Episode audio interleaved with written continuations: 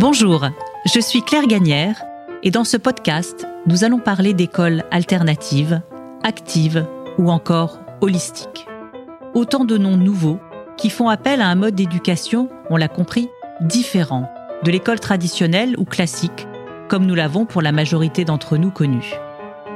Ah bah là, en tout cas, on peut bien dire que c'est une école spéciale. Dans mon parcours de maman de trois enfants et de femme d'entreprise, il me semble important d'agir pour demain. C'est pourquoi j'ai fondé l'école Olysée à Saint-Germain-en-Laye. Une école, vous l'aurez compris, alternative, ouverte à tous, mêlant maternelle et primaire.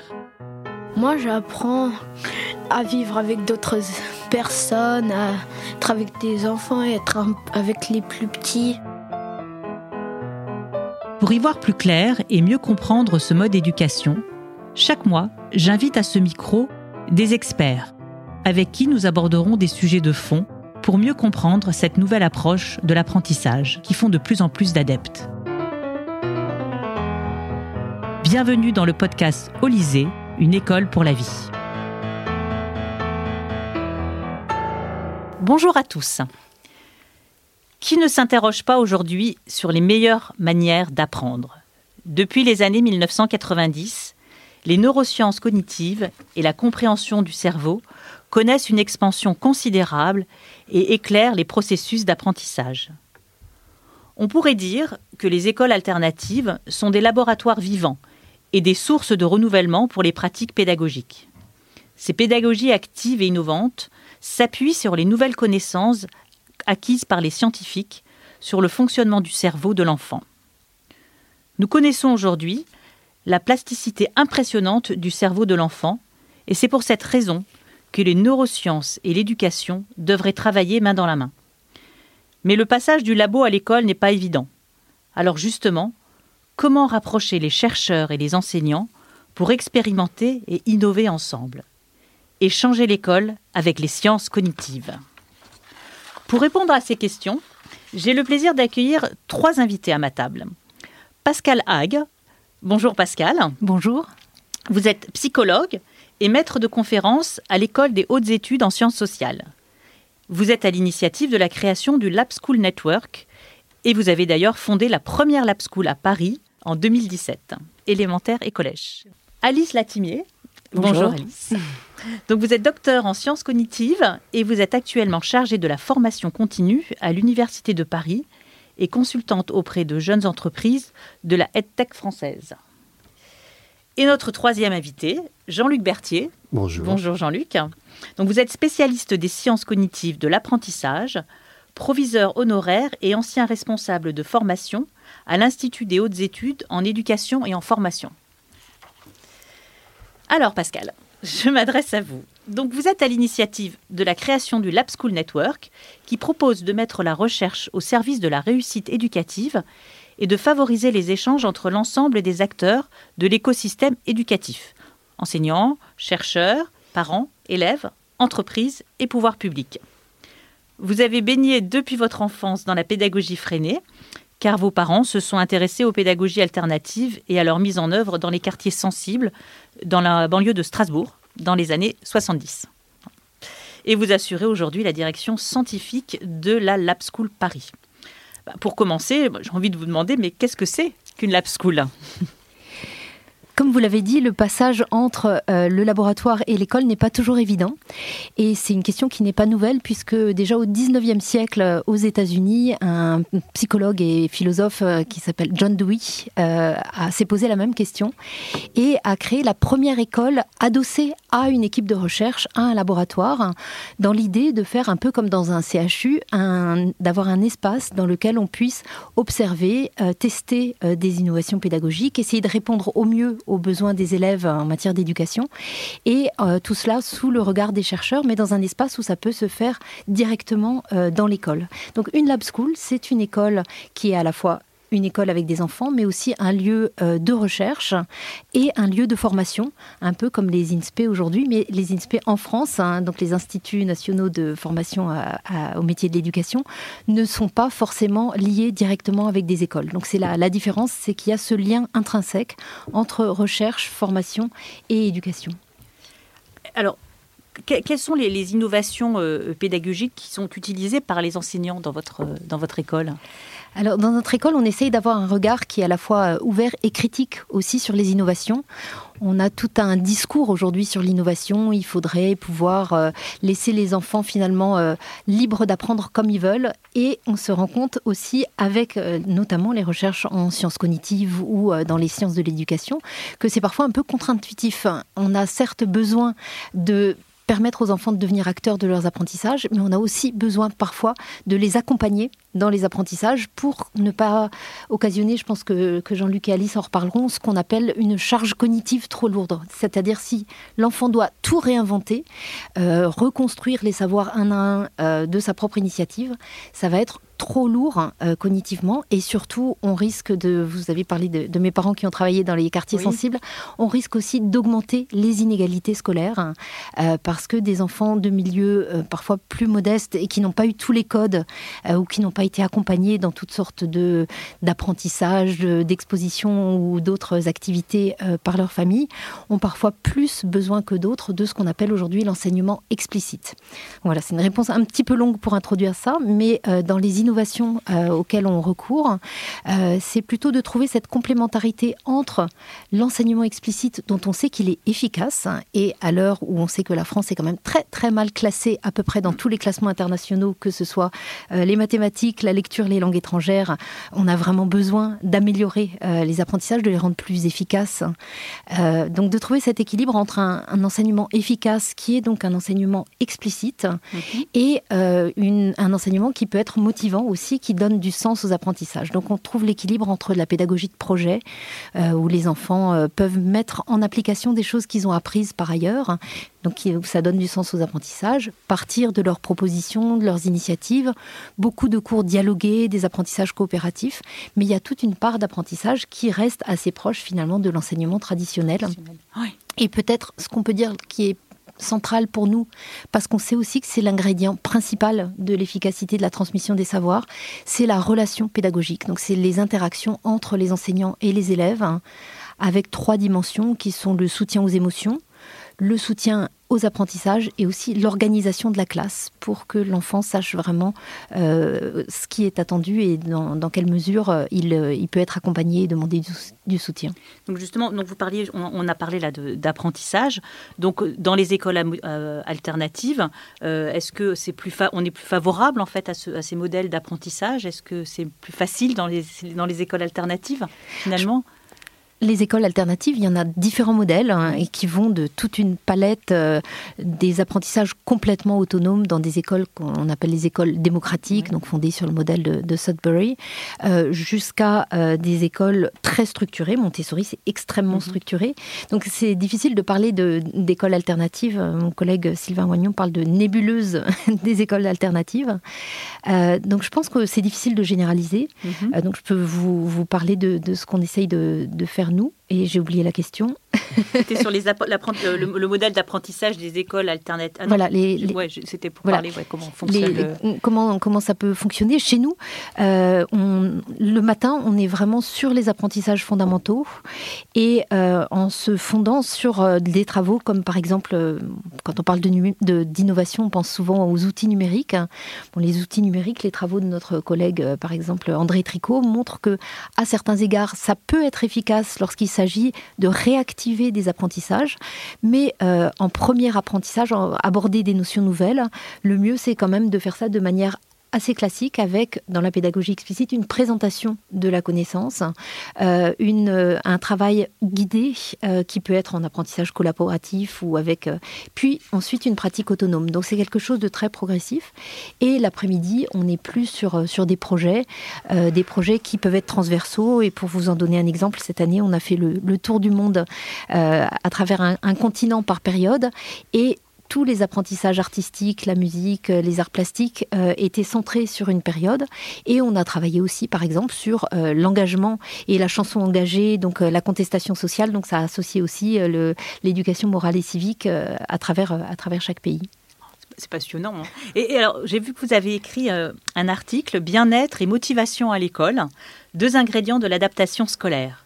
Alors, quelle est l'influence de ces motivations et des émotions sur l'apprentissage des jeunes, justement? On travaille beaucoup avec des chercheurs qui travaillent sur les émotions et notamment sur la fonction des émotions, donc aussi bien en matière de prise de décision que d'apprentissage. Et un exemple que, que j'aime bien donner, c'est celui qu'on appelle l'activation du stéréotype social. Si vous faites exactement la même tâche. Vous prenez deux, deux groupes d'élèves avec les mêmes caractéristiques, même âge, même euh, caractéristiques sociales, etc. un groupe, vous dites, on va faire un jeu pour voir s'ils sont adaptés aux enfants de votre âge les enfants vont faire le jeu et puis obtenir certains résultats. Vous faites exactement la même tâche, mais vous expliquez aux enfants, alors c'est un examen, et c'est pour voir euh, où en est votre niveau. Et là, vous allez activer des stéréotypes, le stéréotype social, le stéréotype de genre, et si, pour peu que la tâche soit mathématique, euh, les filles et les enfants de milieu plus modestes vont obtenir des résultats moins intéressants, euh, moins performants, je veux dire, parce qu'ils auront eu peur. Et cette peur, ça occasionne aussi la charge mentale dont je parlais tout à l'heure, tout le, toute l'énergie, toute l'activation neuronale qui est dévolue à, avoir peur, à se dire je vais pas y arriver, je vais pas, c'est pas possible, hein, n'est pas dévolue à la tâche. Donc euh, c'est, quelque chose d'extrêmement important les émotions par rapport aux apprentissages. Les émotions positives aussi. Si l'enfant est dans le plaisir de la découverte, dans la curiosité et dans la confiance parce qu'il sait qu'il euh, peut aller demander de l'aide à un camarade ou à ses enseignants, il apprendra mieux que s'il est euh, euh, contraint et s'il a, s'il a peur de ne pas réussir, bah évidemment. Il, sera moins stressé. voilà, pour le rôle des, des, émotions et pour la motivation. je travaille beaucoup avec une théorie qu'on appelle la théorie de l'autodétermination qui reconnaît trois besoins fondamentaux. Et ces trois besoins fondamentaux, pour les enseignants, ça peut être une grille de lecture assez intéressante pour les parents aussi, c'est euh, le besoin d'autonomie. L'autonomie, ça ne veut pas dire on fait ce qu'on veut quand on veut, euh, mais ça veut dire d'avoir une certaine latitude décisionnelle qui permet de contribuer, par exemple, là en pédagogie freinée ou en pédagogie du troisième type, un plan de travail on a un travail à faire, mais on peut décider si on commence par les mathématiques ou par le français ou par les sciences. Donc, ils ont cette, euh, cette possibilité de mhm contribuer à la prise de décision. Le deuxième besoin, c'est le besoin de sentiment de compétence. Donc c'est d'être au plus près du niveau de l'enfant en ayant juste une petite marche à franchir pour un apprentissage et non pas euh, une marche qui corresponde pour les enfants à un étage entier. Et puis le troisième, c'est le sentiment d'appartenance sociale et donc le sentiment d'appartenance au groupe, donc en favorisant aussi des apprentissages collaboratifs et surtout non compétitifs. Ça, c'est quelque chose qu'on a vu également dans notre premier podcast sur l'éducation alternative, cette notion de compétition que, qui tend, qu'on souhaite en fait euh, faire un peu disparaître dans les, dans les écoles alternatives pour justement euh, privilégier toute cette partie euh, motivation et, et, émotion. Merci beaucoup Pascal. Merci beaucoup. je me tourne maintenant vers Alice. Donc Alice, vous êtes docteur en sciences cognitives et vous vous intéressez à l'apport des sciences de l'apprentissage pour offrir un éclairage sur les pédagogies efficaces pour transmettre de nouvelles connaissances, notamment par le levier du numérique. Vos travaux de recherche s'inscrivent dans le désir de promouvoir l'apprentissage tout au long de la vie par l'innovation pédagogique et dans une démarche fondée sur des preuves. Vous êtes aussi impliqué dans des projets associatifs pour valoriser et médiatiser les connaissances en sciences cognitives avec les saventuriers. Et vous êtes également consultante auprès des jeunes de jeunes entreprises de la EdTech française pour les accompagner dans la construction de leur outil d'apprentissage. Donc depuis de nombreuses années, vous collaborez avec les saventuriers, euh, notamment en tant que mentor sur la thématique du cerveau. Alors, est-ce que vous pouvez nous en dire plus sur les saventuriers et quel est votre rôle? Alors, bah, déjà, merci beaucoup de me donner la parole euh, sur cette thématique passionnante et je pense que sur de nombreux aspects, je vais rejoindre ce que, Pascal a, développé. Euh, alors, évidemment, les meilleures personnes pour parler des aventuriers, ce sont euh, les créateurs eux-mêmes, donc à savoir Ange Ansour et François Tadei. donc c'est un projet éducatif, un programme même éducatif tel qu'il est présenté, qui est au sein du CRI, au Centre de recherche interdisciplinaire de Paris. Et donc l'objectif principal, c'est de réunir la communauté éducative et la communauté de la recherche académique, euh, leur, euh, leur, ligne de conduite euh, ou leur philosophie, moi je, je préfère l'appeler comme ça, c'est l'éducation par la recherche. Et donc le but, c'est de faire une acculturation de la communauté éducative, de la communauté enseignante principalement, à l'aide de la communauté de la recherche académique, pour infuser dans la pédagogie et dans euh, l'apprentissage lui-même euh, le, raisonnement scientifique Donc ça peut être tout simplement, bah, par exemple, le raisonnement hypothético-déductif qui est assez difficile à développer euh, chez les enfants. il faut nous expliquer ce que c'est.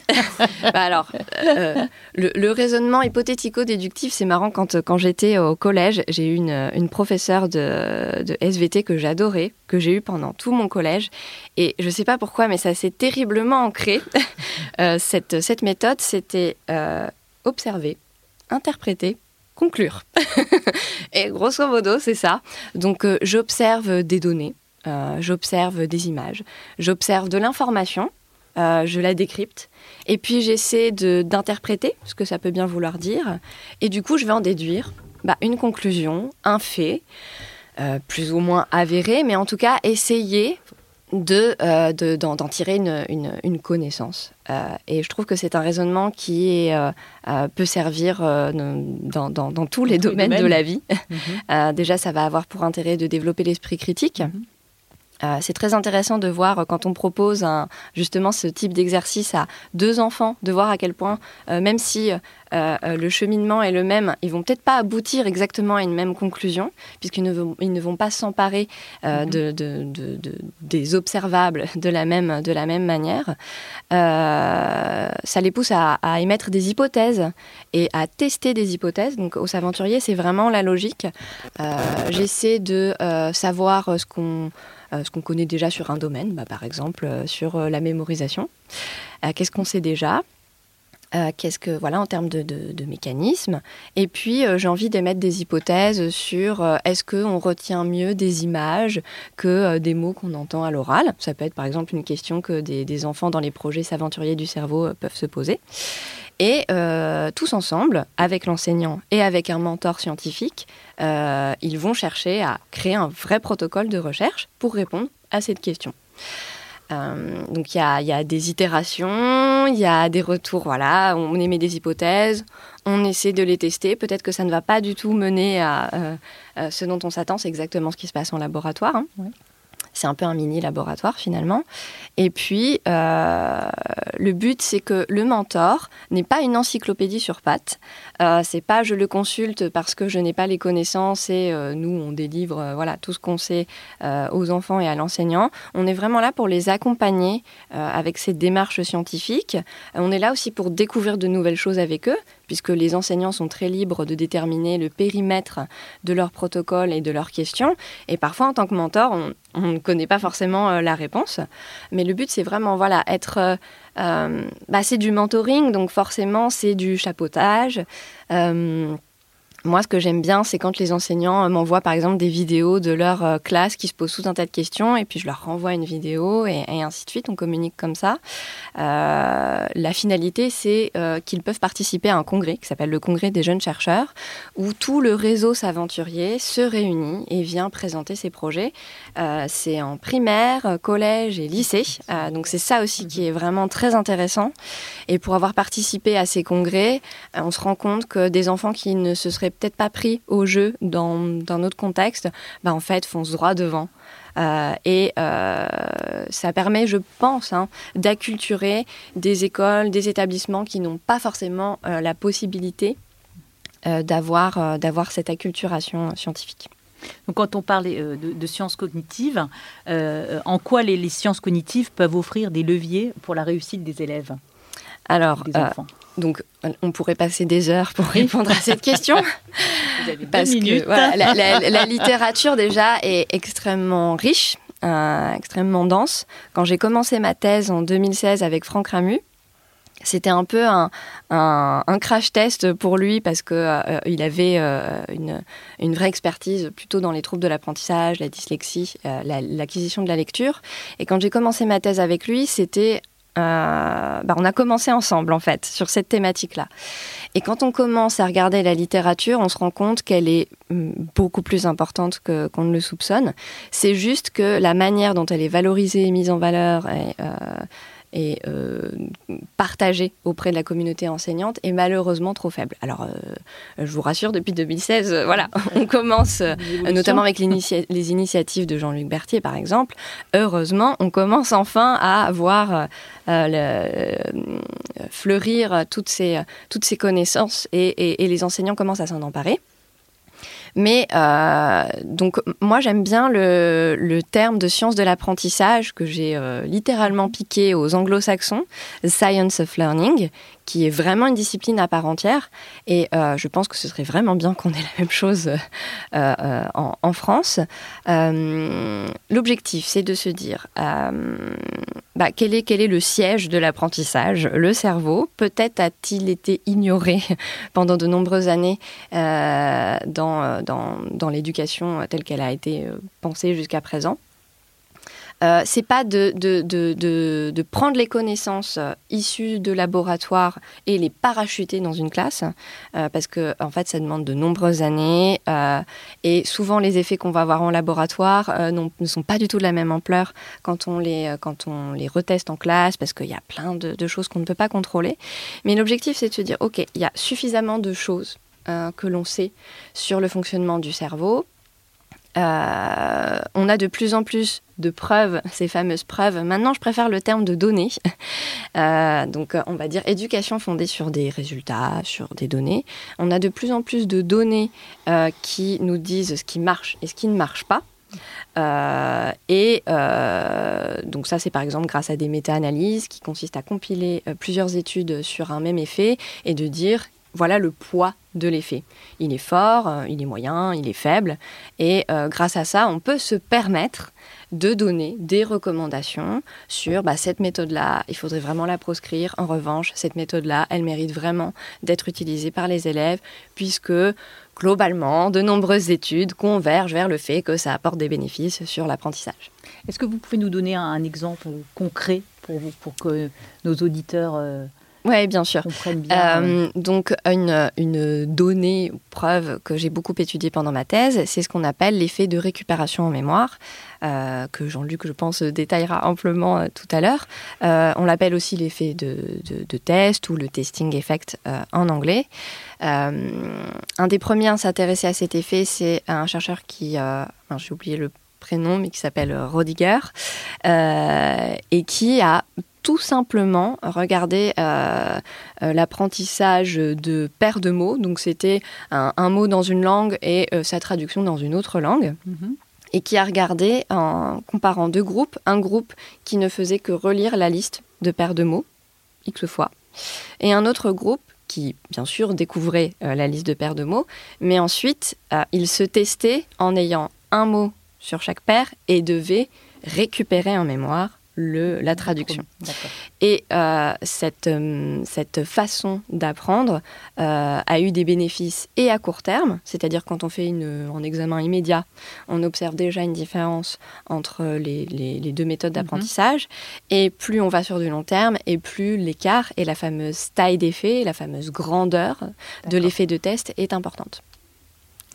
Alors, on a parlé tout au début, quand je vous ai présenté du numérique dans, l'école que nous avons créée, le, numérique tient une place importante dans la pédagogie. Euh, quelles caractéristiques des outils numériques peuvent améliorer euh, l'apprentissage? Alors là aussi, ça mériterait une discussion très approfondie. Et d'ailleurs, je trouve que c'est vraiment c'est, passionnant.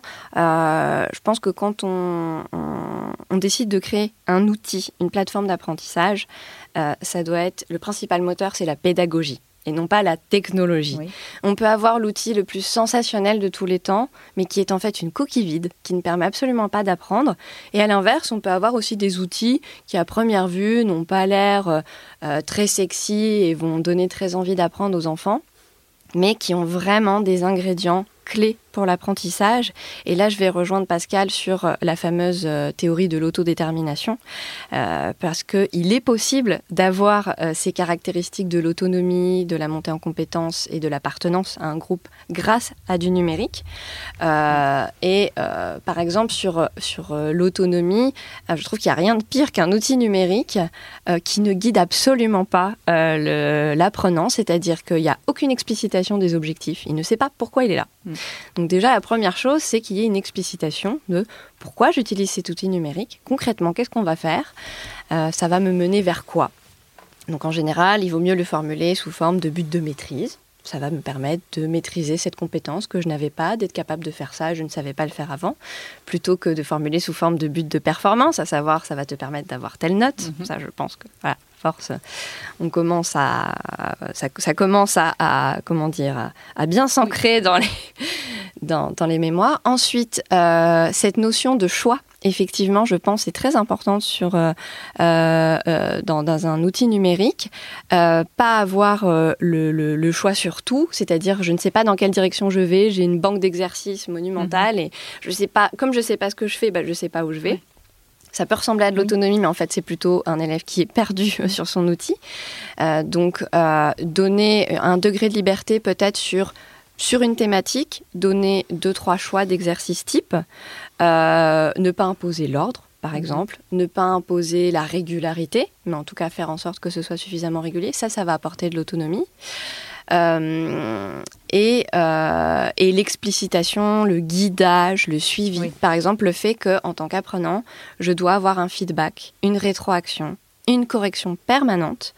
je dois savoir où j'en suis et je dois pouvoir le visualiser. On ne peut pas priver l'apprenant, finalement, que ce soit un enfant ou un adulte, hein, dans le cadre de la formation professionnelle avec un outil numérique.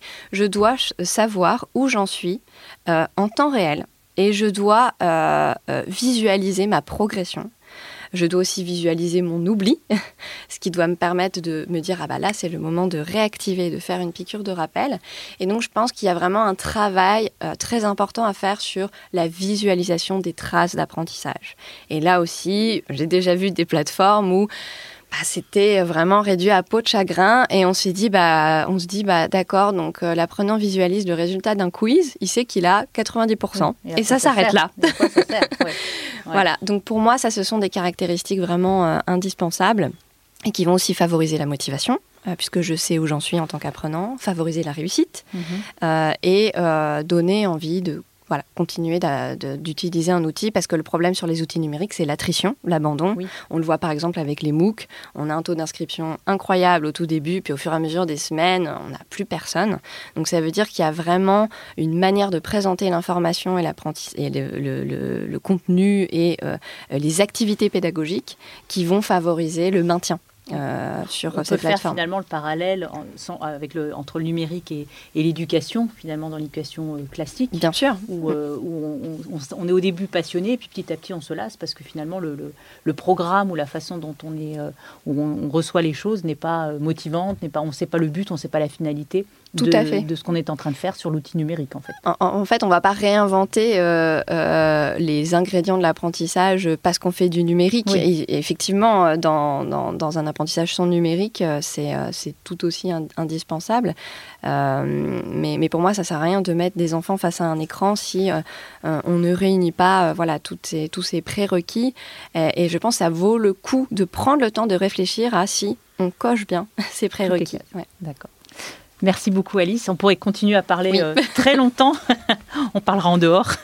Euh, Jean-Luc, donc Jean-Luc, vous vous occupez plusieurs postes de principal et proviseur avant d'animer euh, la. Enfin, vous avez pardon. Vous avez occupé plusieurs postes de principal et de proviseur avant d'animer la formation des personnels de direction à l'Institut des hautes études en éducation et en formation. Donc vous êtes devenu spécialiste des neurosciences cognitives de l'apprentissage et vous pilotez une large équipe dont la mission est de sensibiliser, former et expérimenter en lien avec la recherche. Vous êtes auteur de nombreux ouvrages, dont les neurosciences cognitives dans la classe. Vous avez aussi fondé l'association Apprendre et former avec les sciences cognitives à l'initiative des Cogni-classes. Même question que, que pour nos autres invités, mais qu'est-ce qu'une cogniclasse? Alors tout d'abord, merci également de, de l'invitation. Euh, définir une cogniclasse, c'est finalement... Euh, euh, réfléchir un peu à tout ce que mes collègues Pascal et Alice ont dit et pour lesquels je suis en totale harmonie, je, je dois le dire.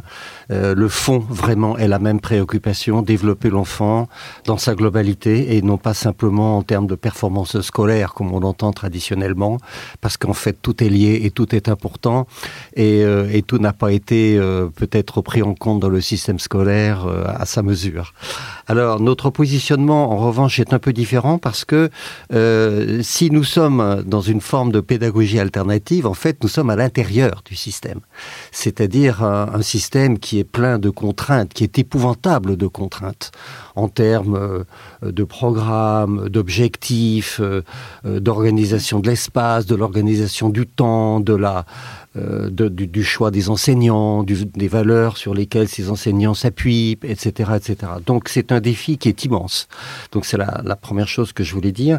La deuxième, c'est que euh, alors je, représente une équipe importante, c'est vrai, vous l'avez dit, mhm. merci, euh, dans laquelle il y a des enseignants formateurs, des enseignants expérimentateurs, pas mal de chercheurs, une une équipe de jeunes chercheurs, euh, dont Alice, etc., et bien d'autres, et qui nous sont très précieux parce que nous ne sommes pas des universitaires, euh, nous-mêmes hyper spécialistes de la cognition d'apprentissage. Mais par contre, nous nous appuyons avec force sur euh, ce qu'ils nous disent. Mhm. C'est pour ça que nous sommes très liés, par exemple, au, laboratoire de psychologie, de développement et de l'éducation de l'enfant de, de, la Sorbonne, ou à, à, la main à la pâte, ou au département euh, de l'INSERM de Jean-Philippe Lachaud sur l'attention, etc. Donc nous, nous ne savons pas travailler sans leur appui, sans la validation. Voilà. Donc ça, c'est une, une chose importante.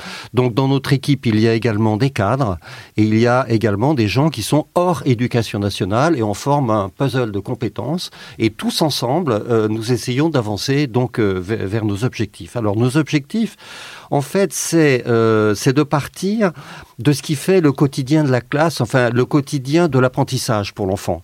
en gros, nos directions d'action, c'est tout ce qui concerne euh, la mémoire, euh, la mémorisation, euh, la compréhension, qui est quand même un objectif majeur de la formation de l'individu comprendre le monde, se comprendre, etc. Mais qu'est-ce que comprendre? Ensuite, il y a l'attention, dont il est bien connu euh, que c'est le levier majeur du développement de l'individu et de sa réussite dans la vie, mais pas que la réussite scolaire ou universitaire, dire l'équilibre personnel, la relation aux autres, la communication, etc., etc. Ensuite, il y a l'implication donc ça, c'est très important. Et je, me retrouve complètement dans, l'esprit dans lequel travaille Pascal, parce que euh, l'enfant doit être euh, euh, partie prenante, mais, mais ce n'est pas simplement idéologique, c'est parce que la nature est telle que le cerveau doit répondre à des questionnements et se pose des questions tout le temps.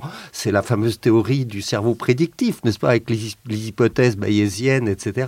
Et donc ça, c'est une dimension importante.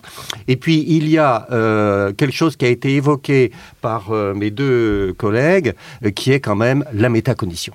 C'est-à-dire le, positionnement de l'enfant dans son parcours, autonomiser l'enfant, quel qu'il soit, quel que soit son niveau.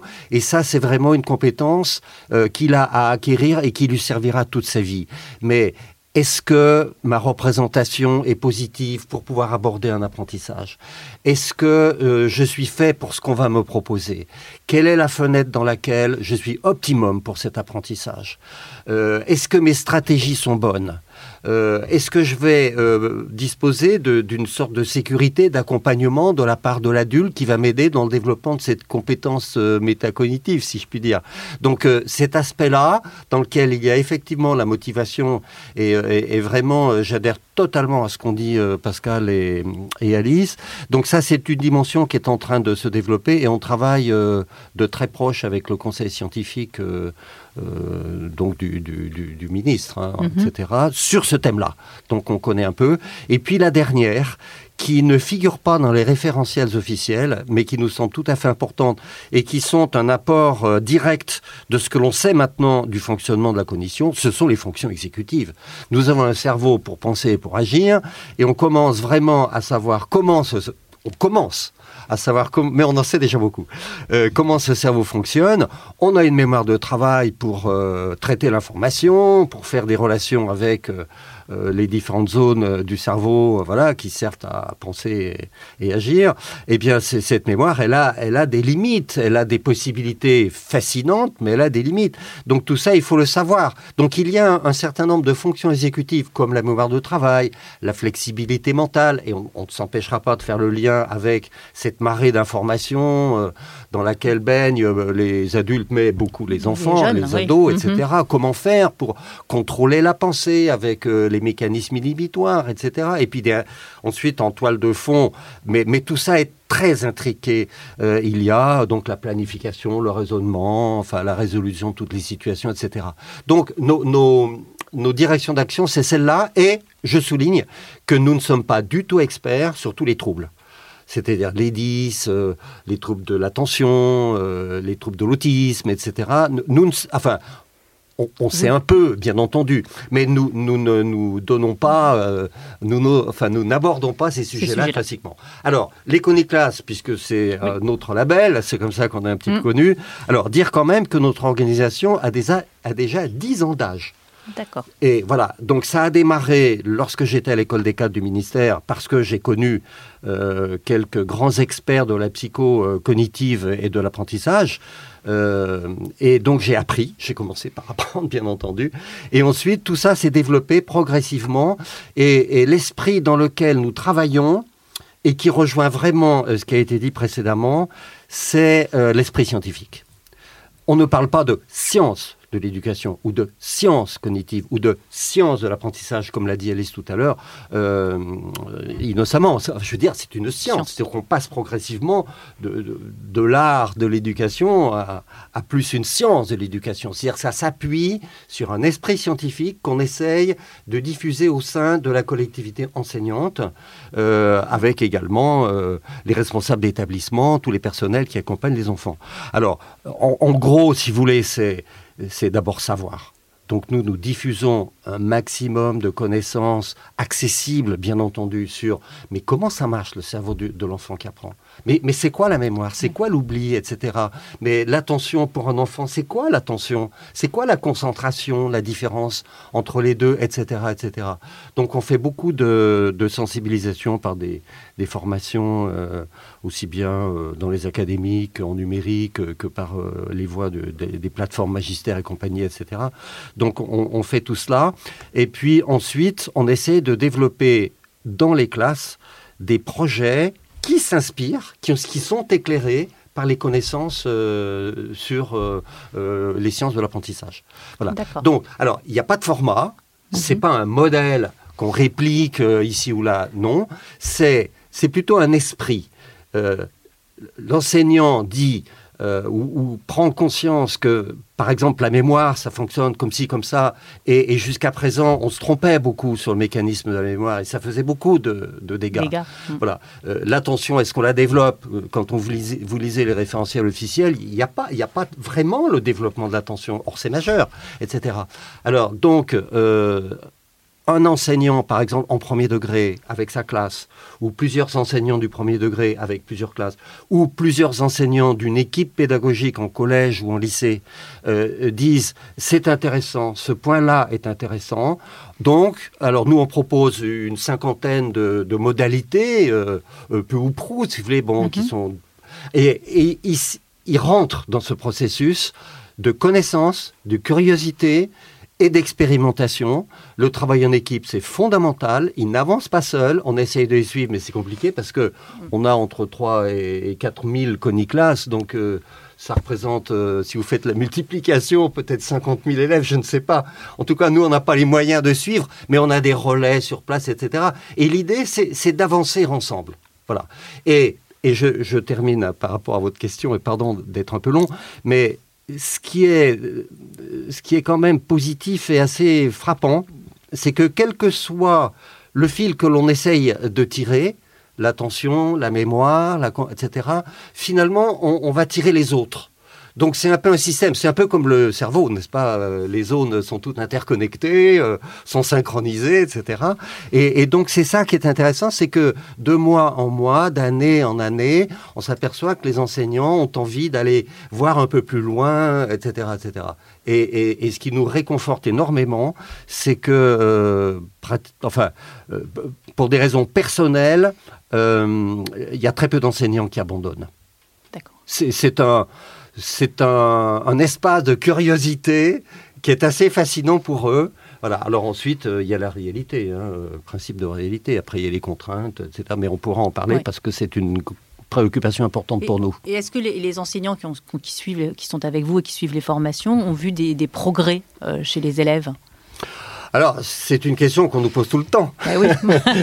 mais, mais on ne peut pas y répondre euh, par oui, par non ou par... euh, voilà, c'est c'est très compliqué. Parce que euh, ça dépend beaucoup de la, personnalité, de, la, culture en quelque sorte de l'enseignant, de son implication, de, l'état d'avancement de ses pédagogies. On ne transforme pas. C'est pas une révolution ce qu'on propose. D'ailleurs, une révolution dans, dans le système avec 12 millions d'élèves, c'est pas possible, c'est pas jouable. Donc, euh, c'est du petit à petit, c'est du pas à pas. Et il va se passer quelque chose au niveau d'une classe par rapport à une forme nouvelle de pédagogie. Si on passe par exemple d'une forme transmissive à une forme euh, d'apprentissage par groupe, plus ou moins homogène, hétérogène, qu'est-ce qu'on va leur demander, comment on va s'y prendre, on va peut-être développer aussi des compétences un peu collaboratives, psychosociales, etc.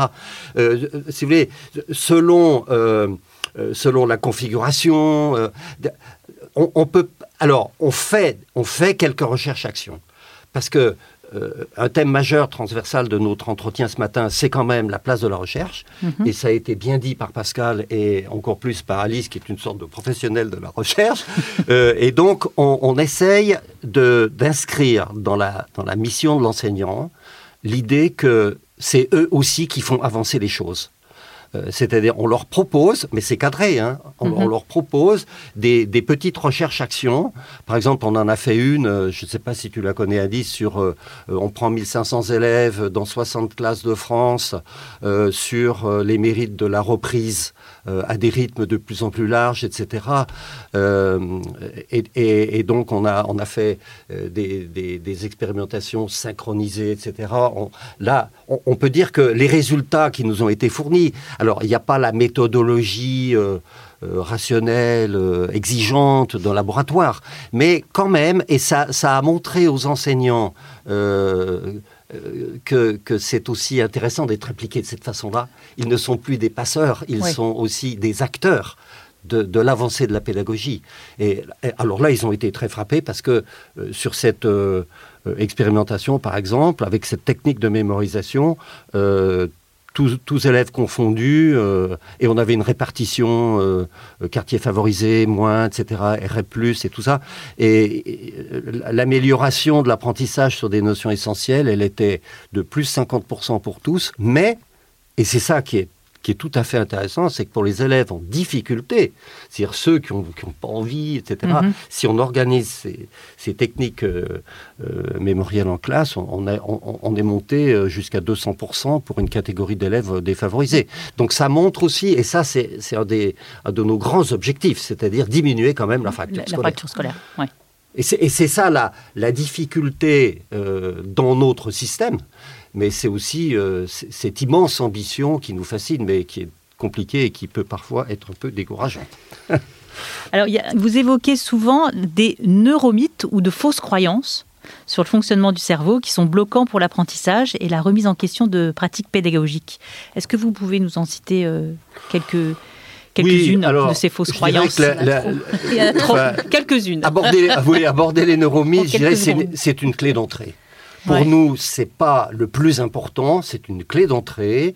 Euh, et ce que moi j'observe, puisque je, je parcours beaucoup euh, la France et ailleurs, euh, et à la rencontre des enseignants et des classes, etc., je m'aperçois qu'il y a eu une énorme euh, mise en culture de, de cette affaire, et il y a peu de- d'enseignants qui maintenant sont en proie aux neuromythes. Peu. Alors il y a encore des neuromythes persistants, n'est-ce pas Les styles d'apprentissage ou intelligences si, je- si je puis dire, les multiples. Ah oui. intelligences multiples ou le fait de euh, j'apprends, euh, je sais, non, j'apprends, j'oublie, enfin, euh, tout, tout un tas de, de neuromythes euh, comme ça.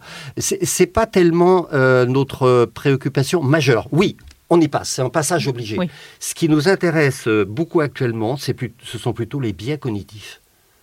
Parce qu'on Alors est oui. dans une société qui exacerbe un peu ce qu'on appelle les biais cognitifs, c'est-à-dire les pièges de la pensée. Alors, il y, y en a qui sont très connus. Alors là, c'est pareil, hein, il y en a des dizaines. Oui, mais c'est bon, on va en citer euh, quelques, quelques-uns quand même. Bon, euh, un, un biais cognitif classique, c'est le biais de confirmation, et qui consiste à adhérer plutôt à ce dont on est déjà convaincu, Bon, mais ça veut dire aussi qu'on se ferme euh, par rapport à des idées nouvelles, etc. Bon, c'est de la contre-curiosité en quelque sorte. Il y a le, fameux biais de Dunning-Kruger dont on, parle de plus en plus, qui consiste à dire que euh, bah, euh, moins on sait dans un domaine, plus on a tendance à croire qu'on sait. C'est très fréquent. On, le voit beaucoup hein. en politique, j'allais dire, oui. Dans les médias en ce moment. Oui, mais euh, les enfants peuvent être aussi le siège de cela. Donc il faut les rendre vigilants à cela. Et puis c'est un. Alors, cela dit, euh, euh, il, est juste de dire que plus on étudie un domaine, plus nos idées s'ajustent. Mhm. Mais il apparaît, si vous voulez, dans l'étude, cette notion de doute. Euh, qui est très scientifique. C'est-à-dire on avance, on avance, mais on doute, euh, la certitude, euh, c'est pas trop notre, affaire. Il y a, d'autres biais connus qui sont par exemple le, biais de, l'illusion de maîtrise du savoir, c'est-à-dire quand on vous reconnaissez un, texte, une image, etc., vous avez l'impression de bien le posséder. Alors, que, ça, chez, les enfants, c'est un peu dangereux parce que euh, quand ils relisent leur cours, quand ils relisent cours, ils ont l'impression de le connaître, parce que c'est familier. Euh, alors qu'en réalité, si vous les interrogez, au fond du fond, euh, bah, ils s'aperçoivent que finalement, c'est pas aussi évident que cela de, maîtriser. C'est le cas très classique lorsque vous relisez un article, etc. Vous dites Ah oui, je l'ai déjà lu, etc. Mais si on vous avait posé la question, l'exercice aurait été un petit peu plus compliqué. Il y a, il y a un autre biais euh, qu'on a bien vu pendant la crise sanitaire, c'est le biais d'autorité. C'est-à-dire, mhm. lorsqu'on a une blouse blanche, euh, des lunettes et puis des cheveux comme ça, on a l'air d'un savant. Et donc, euh, alors le biais d'autorité, ça peut être dangereux. Parce que là, je vous parle de façon assurée, mais qui vous dit que je suis crédible N'est-ce pas? Nous avons fait nos recherches, voilà. bon, alors des biais comme ça. Bon, par exemple, le biais de, de non-analyse c'est dramatique pour les enfants qui sont enfermés dans leur Facebook, dans les réseaux, où on ne fait que confirmer, etc. Euh, donc euh, l'idée, c'est de leur apprendre ce que tu as appelé tout à l'heure à Nice, l'esprit mhm. critique, euh, l'esprit scientifique, etc. Donc des... alors là, les biais, nous, on essaye vraiment d'y travailler. Alors, dernière question avant, de, avant de passer à la suite. Donc là, on, vous avez parlé de, donc, de neurosciences et, l'éducation nationale là-dedans. Comment lever une vraie dynamique commune au sein de l'éducation nationale pour que les neurosciences soient reconnues et appliquées euh, par tous les enseignants? Alors écoutez, si je trouvais quelqu'un qui a la réponse, je serais très prêt à en rencontrer. si vous souhaitez aussi répondre. C'est-à-dire que euh, l'éducation nationale, c'est quand même 900 000 enseignants, c'est 12 millions d'élèves, c'est une organisation jacobine, euh, avec finalement une, une liberté pédagogique est dans les textes, mais pas tant que ça quand même. Euh, donc, euh, euh, nous jouissons, en tout cas notre organisation, d'une réputation extrêmement positive. Hein, je, rencontre régulièrement le ministre, ses conseillers, les recteurs, etc. Ils sont tous positifs sur notre mhm. démarche, mais c'est tellement compliqué. Nous, nous, faisons un travail de fourmi mhm. avec une évolution qui semble se diffuser euh, lentement, si vous voulez. C'est un petit peu, euh, un petit peu le contraste avec une initiative comme celle de Pascal, qui a, qui a un laboratoire euh, dans lequel tu peux voir les effets, analyser les effets. Chez nous, c'est, enfin, je veux dire, dans, dans le système, c'est beaucoup plus compliqué. Il suffit qu'un enseignant euh, soit muté, que la direction d'établissement change, que les priorités, etc. Pour que pour que alors peut-être pas tout parce qu'il reste toujours des traces, mais tout ça est tout ça est très compliqué.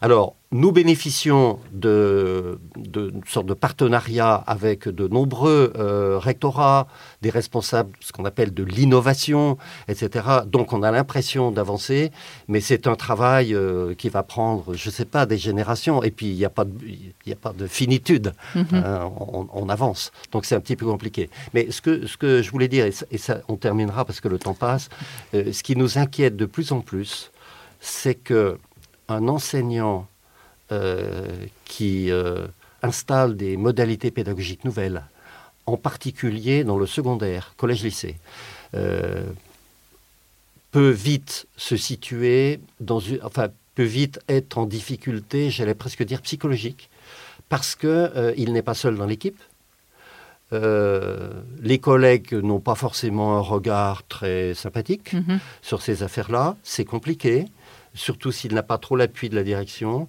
Et euh, moi, j'ai été très troublé ces dernières semaines. Alors, c'est un faisceau de raisons, n'est-ce pas?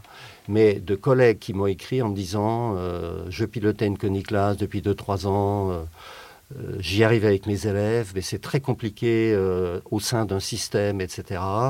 Et je suis en, dépression et, et j'abandonne. Ah, c'est grave. J'abandonne, je quitte le métier. Mhm. Et ça, ça nous perturbe Mhm. beaucoup. Mhm. Ça nous perturbe. Ouais. Comment faire pour arriver à, à diffuser? Alors, Donc ça passe par de la sensibilisation. Tu parlais tout à l'heure de preuves. Enfin, de, il faut que la preuve soit visible. Euh, on, ne convainc pas, on ne convainc pas par la parole. On, on convainc par euh, des élèves qui se sentent mieux, Mieux. euh, etc. Et ça, c'est tout à fait important. Mais c'est une dimension, la- l'innovation dans un système extrêmement bloc, c'est quand même quelque chose de compliqué. C'était un peu ma, ma dernière question à, à- à- tous mes invités. C'était justement comment aider les enseignants à continuer à réinventer l'école. Pour euh, compléter ce que dit Jean-Luc, c'est vrai que je pense qu'au cours des 5-10 dernières années, il y a eu énormément d'évolutions euh, dans l'éducation nationale et pas forcément uniquement autour de, de- des sciences cognitives, mais aussi d'autres approches, d'autres manières d'innover. Et je pense qu'on a vraiment besoin de s'appuyer sur les acteurs de terrain parce que c'est eux qui sont dans les classes, c'est eux qui savent euh, aussi dans, quelle direction ils ont envie d'aller et, ce qui va fonctionner quand même le mieux avec leurs élèves. On peut s'appuyer aussi sur les CARDI, donc les cellules euh, dans chaque rectorat. Il y a une cellule académique de recherche et de développement en innovation et expérimentation. C'est un long, un long acronyme avec euh, des personnes qui sont en général des professionnels de l'éducation qui ont eux-mêmes eu de l'expérience euh, en classe et qui accompagnent les enseignants, et y compris dans le secondaire. Et là, je confirme ce que dit Jean-Luc aussi au niveau des, CARDI. Elles voient leur, leur crédit diminuer et donc euh, leurs moyens diminuer moyens. pour accompagner les enseignants et le syndrome de la, de la salle de la salle des profs dans lesquels certains enseignants se trouvent ostracisés pour avoir essayé d'innover est effectivement quelque chose de très douloureux. Donc je pense que la crise sanitaire n'a fait qu'accentuer un mouvement qui existait déjà et qu'il est donc très très urgent que les pouvoirs publics continuent à soutenir les enseignants et à travers euh, l'institution justement. Merci Pascal. Alice, quel, quel est votre euh, un dernier mot justement sur, les, euh, sur euh, comment réinventer l'école et accompagner les enseignants Alors, je pense qu'il y a un premier levier qui est euh, la formation initiale. Et le second, la formation continue. Parce que on a de plus en plus de euh, jeunes chercheurs à profil sciences cognitives euh, qui deviennent maîtres de conférences dans des INSPE, par exemple, donc qui sont les, euh, les centres de formation pour euh, futurs enseignants, ou voilà, qui vont apporter cette dimension effectivement euh, sur le fonctionnement du cerveau. Euh, ça transforme de fait la formation initiale des, euh, des futurs enseignants. Donc cette nouvelle génération d'enseignants vont être beaucoup plus acculturés, beaucoup plus conscients euh, des leviers qu'ils peuvent euh, euh, trouver dans la, dans la recherche, euh, mais aussi sur la méthodologie, la manière d'expérimenter en classe eux-mêmes et de s'emparer d'outils pour innover. Et euh, concernant la, forma- la formation continue, je pense que c'est un peu plus compliqué euh, parce que on peut avoir d'un côté des résistances euh, et une réticence.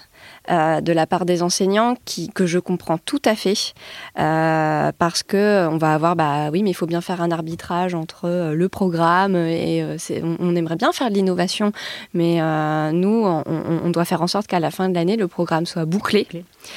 Euh, et du coup, c'est, enfin, c'est vraiment dommage parce que c'est pas un manque de volonté, mais c'est plutôt un manque de marge de liberté. Donc je pense qu'il y a vraiment quelque chose à faire euh, de ce point de vue-là. Euh, et puis, on va avoir une hétérogénéité importante d'un établissement à l'autre, selon le chef d'établissement, selon euh, la fédération, Mm. euh, voilà, des, des, des, des enseignants. Par exemple, j'ai des amis enseignants qui vont tester la classe inversée, la classe renversée de leur plein gré, mais ils font ça de manière collective, ce qui fait que ça donne du sens. Et à Mhm. l'échelle de l'établissement, ça va donner lieu à des nouvelles manières d'envisager le programme, voilà. Mais un, un enseignant qui est tout seul dans son coin à vouloir le faire, qui n'a pas les outils, qui n'a pas les ressources, qui n'a pas les interlocuteurs, bah, malheureusement, il va pas le faire du Mm. coup. Donc je pense qu'il y a vraiment quelque chose à, sur l'accompagnement, leur donner de la légitimité dans leur désir de faire de l'innovation, ça c'est très important. Merci beaucoup Alice. Merci, merci à tous les trois de votre participation. Et vraiment, c'est passionnant. On a vraiment envie de, continuer les échanges et, le débat. Euh, maintenant, je, me tourne vers Chase. Euh, bonjour Chase. Bonjour. Donc, vous êtes en charge de la communication donc, à l'école au et vous avez dans notre émission l'habitude de répondre aux questions euh, les plus fréquentes que se posent les parents sur ces écoles alternatives. Et alors, j'ai l'impression que dans les écoles alternatives, l'adulte est très à l'écoute. Euh, quelle est la place des émotions Puisqu'on a parlé des émotions tout à l'heure, quelle est la place des émotions à l'école Grâce aux neurosciences, nous savons aujourd'hui qu'on ne peut pas séparer la pensée, le corps et les affects. Il n'existe pas de barrière entre ces trois secteurs qui interagissent en permanence. Les recherches nous disent que le cerveau de l'enfant est beaucoup plus fragile et vulnérable que l'on imaginait. Jusqu'à 5-6 ans, l'enfant n'a pas encore la capacité cérébrale de gérer ses émotions et ses impulsions. Son cerveau supérieur, qui lui permet de se calmer, de prendre du recul et de prendre les bonnes décisions, est encore immature. Ces découvertes viennent renforcer les pratiques déjà en œuvre dans les écoles alternatives. Les pédagogues Freinet, Montessori et Bernard ont compris que l'apprentissage augmente en présence d'émotions positives. Résultat, l'enseignant porte un regard positif sur l'enfant, l'encourage à exprimer ses émotions, ses souhaits et l'écoute avec empathie. Donc ça veut dire que l'empathie est au cœur de la pédagogie? Oui, en effet. La pédiatre Catherine Gegen constate que la relation que l'enfant entretient avec l'enfant impacte de façon profonde son cerveau et donc sa façon d'être et d'apprendre. Il faut savoir que le cerveau de l'enfant et de l'adolescent est particulièrement sensible au stress. Les paroles blessantes, les punitions, la compétition, les notes, les menaces et les mises à l'écart fragilisent la mémoire et l'apprentissage. Les chercheurs montrent que le cerveau est un organe social qui a besoin de relations de qualité pour s'épanouir. Développer une relation empathique et encourager un enfant stimule ses circuits neuronaux et améliore son apprentissage. Féliciter un enfant pour ses efforts et le soutenir accroît le taux de dopamine, la molécule du plaisir de vivre et de la motivation. La communication non violente, créée par le psychologue américain Marshall Rosenberg, suscite un véritable engouement en France depuis 20 ans. Cette façon de communiquer vise à apporter de la clarté dans ce que nous vivons, voulons et disons, et à nous permettre d'écouter l'autre avec une plus grande conscience, avec une qualité de présence et de cœur. Alors quels sont les, bénéfices de la communication euh, non violente? Nombreux pédagogues de l'éducation alternative savent depuis plus d'un siècle que l'enfant a besoin d'évoluer dans un environnement apaisé et stimulant, où il peut construire sa personnalité, réfléchir à ce qu'il est et à ses relations avec les autres les recherches en neurosciences affectives et sociales confirment toutes les intuitions de Marshall Rosenberg. La communication non violente nous dit qu'une relation empathique et bienveillante avec l'enfant est la condition fondamentale pour permettre au cerveau affectif et à l'intellectuel d'évoluer de manière optimale. La pratique de la communication non violente dans les écoles alternatives pacifie les relations et favorise la coopération dans la classe. Les enseignants ne mettent pas les enfants en compétition, ne les compare pas. Une ambiance de respect et d'écoute active permet de véritables échanges entre enseignants et enfants. Les enfants heureux sont motivés, curieux et confiants dans leurs capacités. Ils ont envie d'apprendre, de comprendre, d'entreprendre et deviennent créatifs. Merci Chase, merci pour toutes ces, toutes ces précisions. Merci encore à, mes trois invités. Euh, je vais peut-être vous demander rapidement de me, me faire part peut-être de votre actualité ou d'un ouvrage que vous êtes en train de préparer ou de sortir. Pascal? Alors dans les actualités, moi je travaille plus sur des articles hein, que sur des ouvrages. Il y a un article qui est sorti hier euh, dans le bulletin épidémiologique hebdomadaire euh, d'une étude qui a été menée sur le vécu des élèves pendant le confinement, euh, qui a été hmm. menée avec Santé publique France, auquel le, Lab School Network a pu participer. Et sinon, des articles plus spécifiquement sur la Lab School Paris. Il y en a un qui sort ce mois-ci, dans les jours qui viennent, dans la revue Science et Bonheur. Hein. et puis aussi un en anglais qui va sortir en, en juillet dans la revue de l'association internationale des Lab Schools. Très bien, merci beaucoup Pascal. Jean-Luc? Oui, bien, vous êtes au fait de mon actualité, puisque nous allons sortir euh, deux ouvrages euh, dans quelques semaines. Euh, puisque nous, nous, faisons partie du groupe de pilotage euh, de, des éditions Nathan sur euh, tout ce qui concerne euh, justement la, la, pédagogie ou la présentation des ouvrages qui seraient inspirés par les, les sciences cognitives. Donc on en sort un sur les mécanismes mémoriels chez les petits, mm -hmm. donc en premier degré, qui est un peu la réplique d'un ouvrage qu'on avait fait paraître l'année dernière euh, pour euh, un peu le même modèle, euh, mais pour les collégiens. Et puis un, ouvrage qui va sortir également en juin sur tout simplement comment monter un projet Coniclass. Alors on n'appelle pas ça Coniclass parce qu'il faut rester discret, mais, mais l'idée c'est innover avec les sciences cognitives dans le cadre de la classe et d'un projet d'équipe un petit peu de façon déployée, ce que je vous ai un petit peu dit. Très bien, merci beaucoup Jean-Luc. Alice? Ah, pardon, je voulais Pascal. juste ajouter oui, une, une, autre actualité, c'est euh, le Lab School Network organise des petits déjeuners scientifiques euh, tous les trois fois par an. Et le prochain est le 9 juin, c'est ah, en oui, ligne et c'est ouvert à tous. Hein, et ce sera avec Romuald Normand sur le leadership scolaire euh, à l'échelle internationale. Donc vous êtes euh, tous bienvenus et il suffit de s'inscrire sur le site du Lab School Network. Très bien, merci beaucoup Pascal. Et enfin, Alice, est-ce que vous avez une, une actualité à nous partager?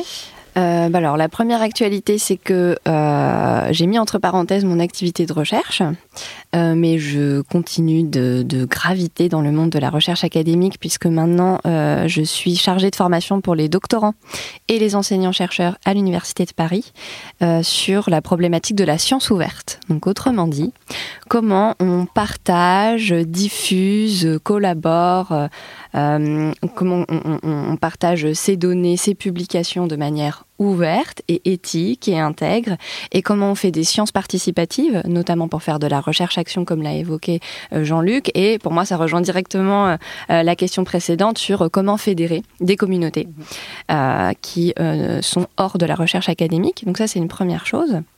La deuxième, c'est que euh, je continue activement mon activité de, conseil auprès de, de, jeunes entreprises, de jeunes startups EdTech. Et j'insiste sur le fait que ce sont de jeunes startups. Elles viennent de commencer, elles se posent plein de questions, elles ont besoin d'accompagnement et elles veulent faire les choses bien sur la manière d'intégrer les sciences cognitives dans, leur, dans leurs outils. Là, actuellement, on a publié un article avec une startup qui s'appelle N'oublie jamais euh, et qui travaille sur la, la, la problématique de, bah, de l'oubli et sur comment on peut, euh, on peut lutter contre l'oubli. Ils ont fait un bilan auprès de, de 300 étudiants sur leur manière d'apprendre et euh, le but c'est à la fois de décrypter ce sondage et d'apporter des billes pour, pour mieux apprendre. Donc ça c'est sur leur blog, voilà, vous pouvez aller sur le blog mm-hmm. de la formation N'oublie jamais. Et je travaille également avec une entreprise qui s'appelle Et du Malin et on réalise nous aussi des podcasts on interroge de, des chercheurs. Alors ça tourne beaucoup autour de la motivation, la métacognition, l'apprendre à apprendre. On a notamment interrogé Jorel Proust par exemple. Et euh, donc le but, bah, c'est d'avoir une plateforme de ressources qui va s'appeler la capsule scientifique et en tant qu'enseignant par exemple je peux aller sur cette plateforme et je peux trouver euh, des réponses à tout un tas de questions que, que je me pose. Très voilà. Bravo. Merci beaucoup, Alice. Donc, merci à, à tous d'avoir participé à cette émission. Euh, quant à moi, j'aurai le plaisir de vous retrouver très prochainement pour un autre podcast. En attendant, retrouvez l'intégralité de cette émission donc, sur le site euh, www.école-olysée.fr et sur toutes les plateformes d'écoute de podcasts. N'hésitez pas à le partager et à nous laisser des commentaires si vous avez des questions. Merci beaucoup.